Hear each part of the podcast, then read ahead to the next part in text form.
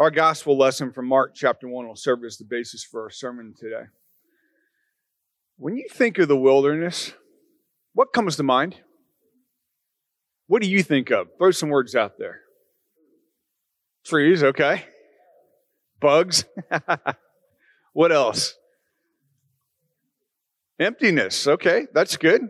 Um, I don't know why, for some reason, my mind always goes to the desert, right? I always think of a desert with very little out there, you know, and uh, uh, some of the animals that live out in the desert are, are, mainly the insects and whatnot. That's kind of where my mind goes uh, into. But, you know, um, think about the wilderness in this way.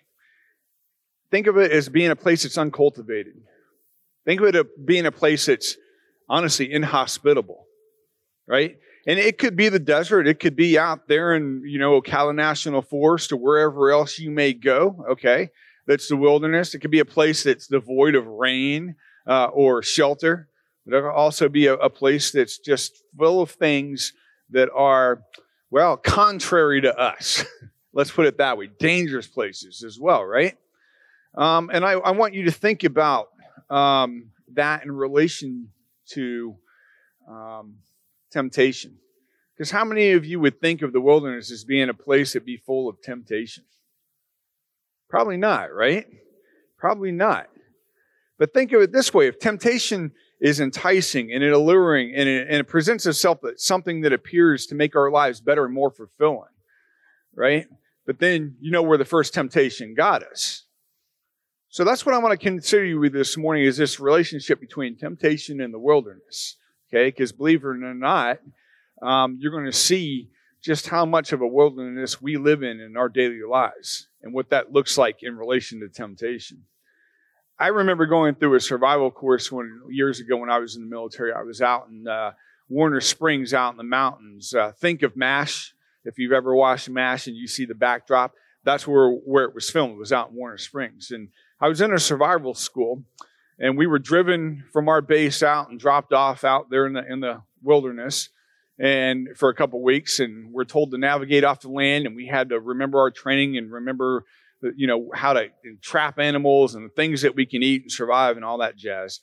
Anyways, well, I got separated from my special operations partner, and we, you know, ended up in our separate ways. Got separated in the darkness one night.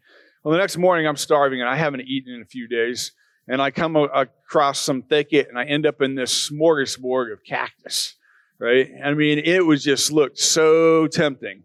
Succulent green, you know, and uh, with these, what they call pears, it's the fruit of the cactus in the center. And I was like starving. And at this point, I'm, I'm a, just hallucinating. And these things look, you know, like I'm sitting here in the middle of a buffet on Sunday morning. And so I dive right in and I go after it. The only problem was, these cactus weren't the edible kind. And I was so hungry, and this was too tempting that I forgot to look at the color of the fruit on the, on the cactus. Dove right in, and two hours later got sick. Ended up becoming dehydrated and delusional for the rest of my time out there in the wilderness. I did learn, though, that you can be very tempted out in the wilderness. Now, it wasn't the same temptations that Jesus faced. It wasn't the same wilderness experience that Jesus had. Uh, but yeah, you can certainly come across temptations even out in the wilderness. So imagine going from your baptism in the Jordan River to immediately being driven into the wilderness. If you've ever sat in on Dr. Schaefer's uh, Sunday morning classes, right? Recently, he showed a picture, a slide of Jesus' baptism in the Jordan, right? It shows us from the angle of the embankment where it's all nice and lush and looks great and everything. And his next slide that he shows was directly behind, correct me if I'm saying this wrong, but directly behind on the other embankment of, of the Jordan River. And it was barren. It's the wilderness. So if you have that kind of image of what's on both sides of this Jordan River, you know then that Jesus didn't have very far to get driven into the wilderness. Didn't take that long to happen, okay? But I want you to look at something else. What's more amazing is what drove Jesus? Who drove Jesus into the wilderness?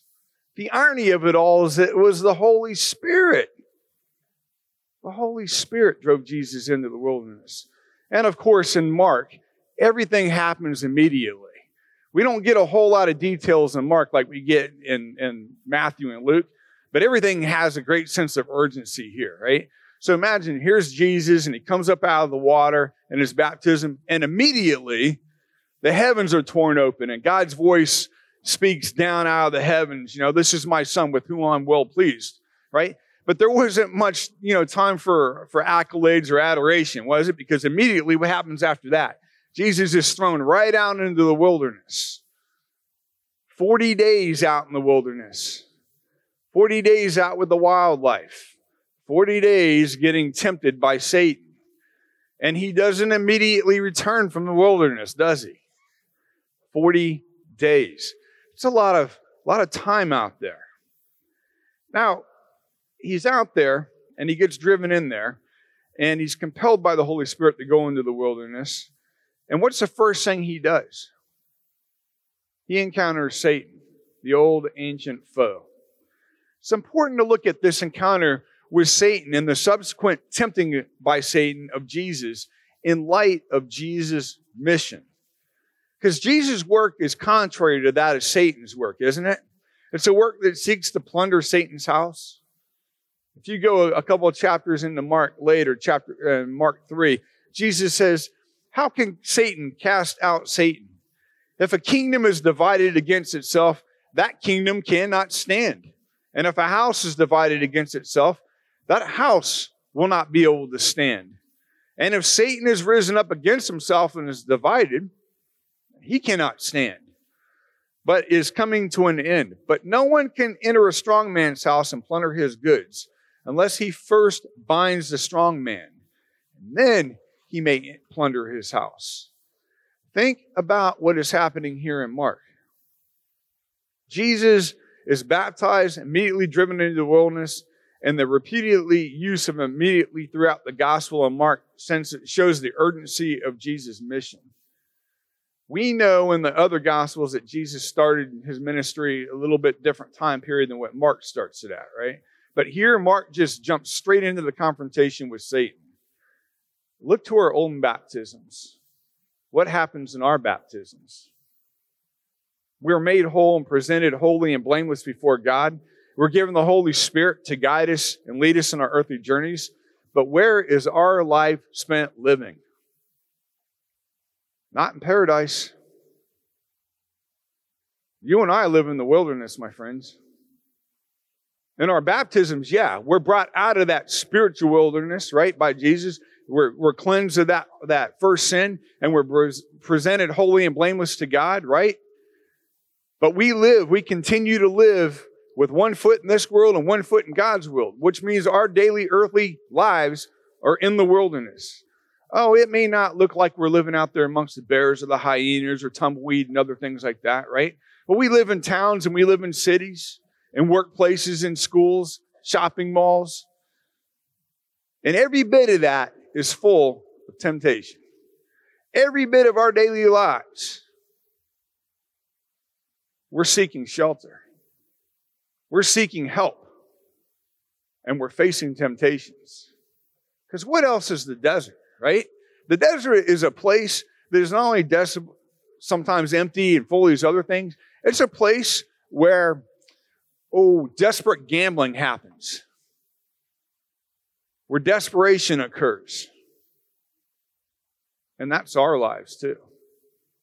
Many people are desperate in lives, desperate to cling to hold to something that they think is going to bring them fulfillment or give them happiness. What else is important to remember here is that God's not the one who's tempting us with all this. Oh, it may look like it because the Holy Spirit entered into Jesus and he went out immediately into the desert. But God's not the one who's doing this. Now, God allows us to be tested, but he doesn't tempt. That is strictly the work of the devil. And this is what happens with Jesus. This is what happens with you and I in our daily lives. Full of inhospitable things and conditions, and dare I say, Satan, alive and well. So, what exactly is going on out in the wilderness? What's going on out there with Jesus? Because Mark tells us very little. We don't get the accounts that Matthew and Luke does in Mark, do we? We don't see the faithfulness of Jesus out there resisting the temptation in Mark. Now, all we know is what Mark tells us. He immediately goes in the desert, 40 days out there, he's tempted by Jesus. Oh, what else? Um, oh, that's right. He's with the wild animals and he's being ministered by, you know, by angels. And the next thing we know after John, you know, is captured, then Jesus goes into Galilee. Those are the only details we get from Mark. Amazing how concise his account is compared to the other accounts. We don't even know, according to Mark, how Jesus fared in the temptations, do we? We know, of course, how he fared. We know that he was successful and that he went on and started spreading the gospel around, telling people to repent and believe in the gospel. Of course, we know that. What we, else we can surmise from Mark's account is that Jesus' missions were spent in dangerous places. Think about that. Think about all the places that he went and drove out demons out of people. Think about all the places that he spent getting threatened by people wanting to stone him. That's where Jesus spent. But you know what? Even in the wilderness, even for Jesus, there was shelter, there was refuge, there was rain, the rain of God. You know, whether or not we want to admit it or not, we're all susceptible to temptation. Like with most everything, you have two streams of, extremes of people who deal with temptation, and then, of course, you have everything in between, right? On the one hand, one extreme, you have those who go to great lengths to avoid temptation at all costs. And then on the other hand, you have those people who will try to justify temptation, why they should cave into it. Reminds me of a childhood story I once heard growing up about a, a frog and a toad. Goes like this. Here's a condensed version. Frog one day bakes a bunch of cookies, right? Tastes one of them. They were so good that he calls his friend the toad and invites him over to share in the cookies with him. Toad comes over. They're eating all these cookies, and eventually the frog says, You know what? We're going to have to stop eating these cookies or we're going to get sick. Toad's like, Yep, just one more, and then we'll put them away. So they share one more. They get done with that. The toad says, Oh, wait, you know, just one more. We can quit after the next one. Well, this went on several iterations. Finally, frog said, Enough is enough. What we need is willpower. Toad says, What's willpower? Frog says, Watch. Puts all the, bo- uh, the cookies in a box and sets them up on a shelf. And the frog and the toad says, Well, that's easy. We can just we can reach up and pull that box down and open the box and get the cookies. Frog says, No problem. Ties a string around the box, gets up on a step ladder and sticks it up on top of the refrigerator. Toad says, Well, we can get the ladder out and get up there, get the box down, cut the string, and eat all the cookies. Frog says, Fine, you know what? I got an end to this. He takes the box, goes outside, cuts the string, opens the box, dumps them out on the ground, calls for the birds. Birds eat all of his cookies. Toad says, Man, we don't even have one cookie left to eat now. Not even one. Frog says, Yep, but we got a lot of willpower. Toad says, You can keep your willpower. I'm going to go home and bake cake. Here's the thing that's how some people treat it, right? You will always find an excuse of why you can cave in to temptations. So let me ask you this. What are the temptations that you and I are facing today? What are the ones that we're greatly struggling with that we need shelter and refuge from? How are we dealing with them? You know, there is nowhere in our lives that we can go and face temptations uh, and not face temptations apart from God. Our refuge is in God. God doesn't tempt, but He is our refuge. He is our help. He is our help in dealing with these things. We dwell in a wilderness full of temptations and dangerous things. As I said, in our baptism, we're made whole again by Christ. And as we're cleansed from that original sin brought on by the original temptation, we're brought from the wilderness into the shelter of eternal protection of God. And we were also filled with the Holy Spirit to help us in this earthly journey, to help find our shelter in the refuge at His table and in His Word to help us get through this life and to not cave in, to help us when we're being tempted and being tested. We find the shelter from the wilderness in God, in God alone, and nothing else. God is our protection. Satan would seek to tempt us with other things. Yes, our lives too are filled with danger. We're called to spread the gospel sometimes in dangerous places. And it's tempted to, to turn around and go the opposite direction from where the Holy Spirit is leading us. but think of other people out there that need that protection that you and I enjoy. As we go about doing God's work in this world, the world then will see that even in the wilderness, there is protection and relief, and there is rain. The rain of Christ Jesus. And to God be all the glory. Amen.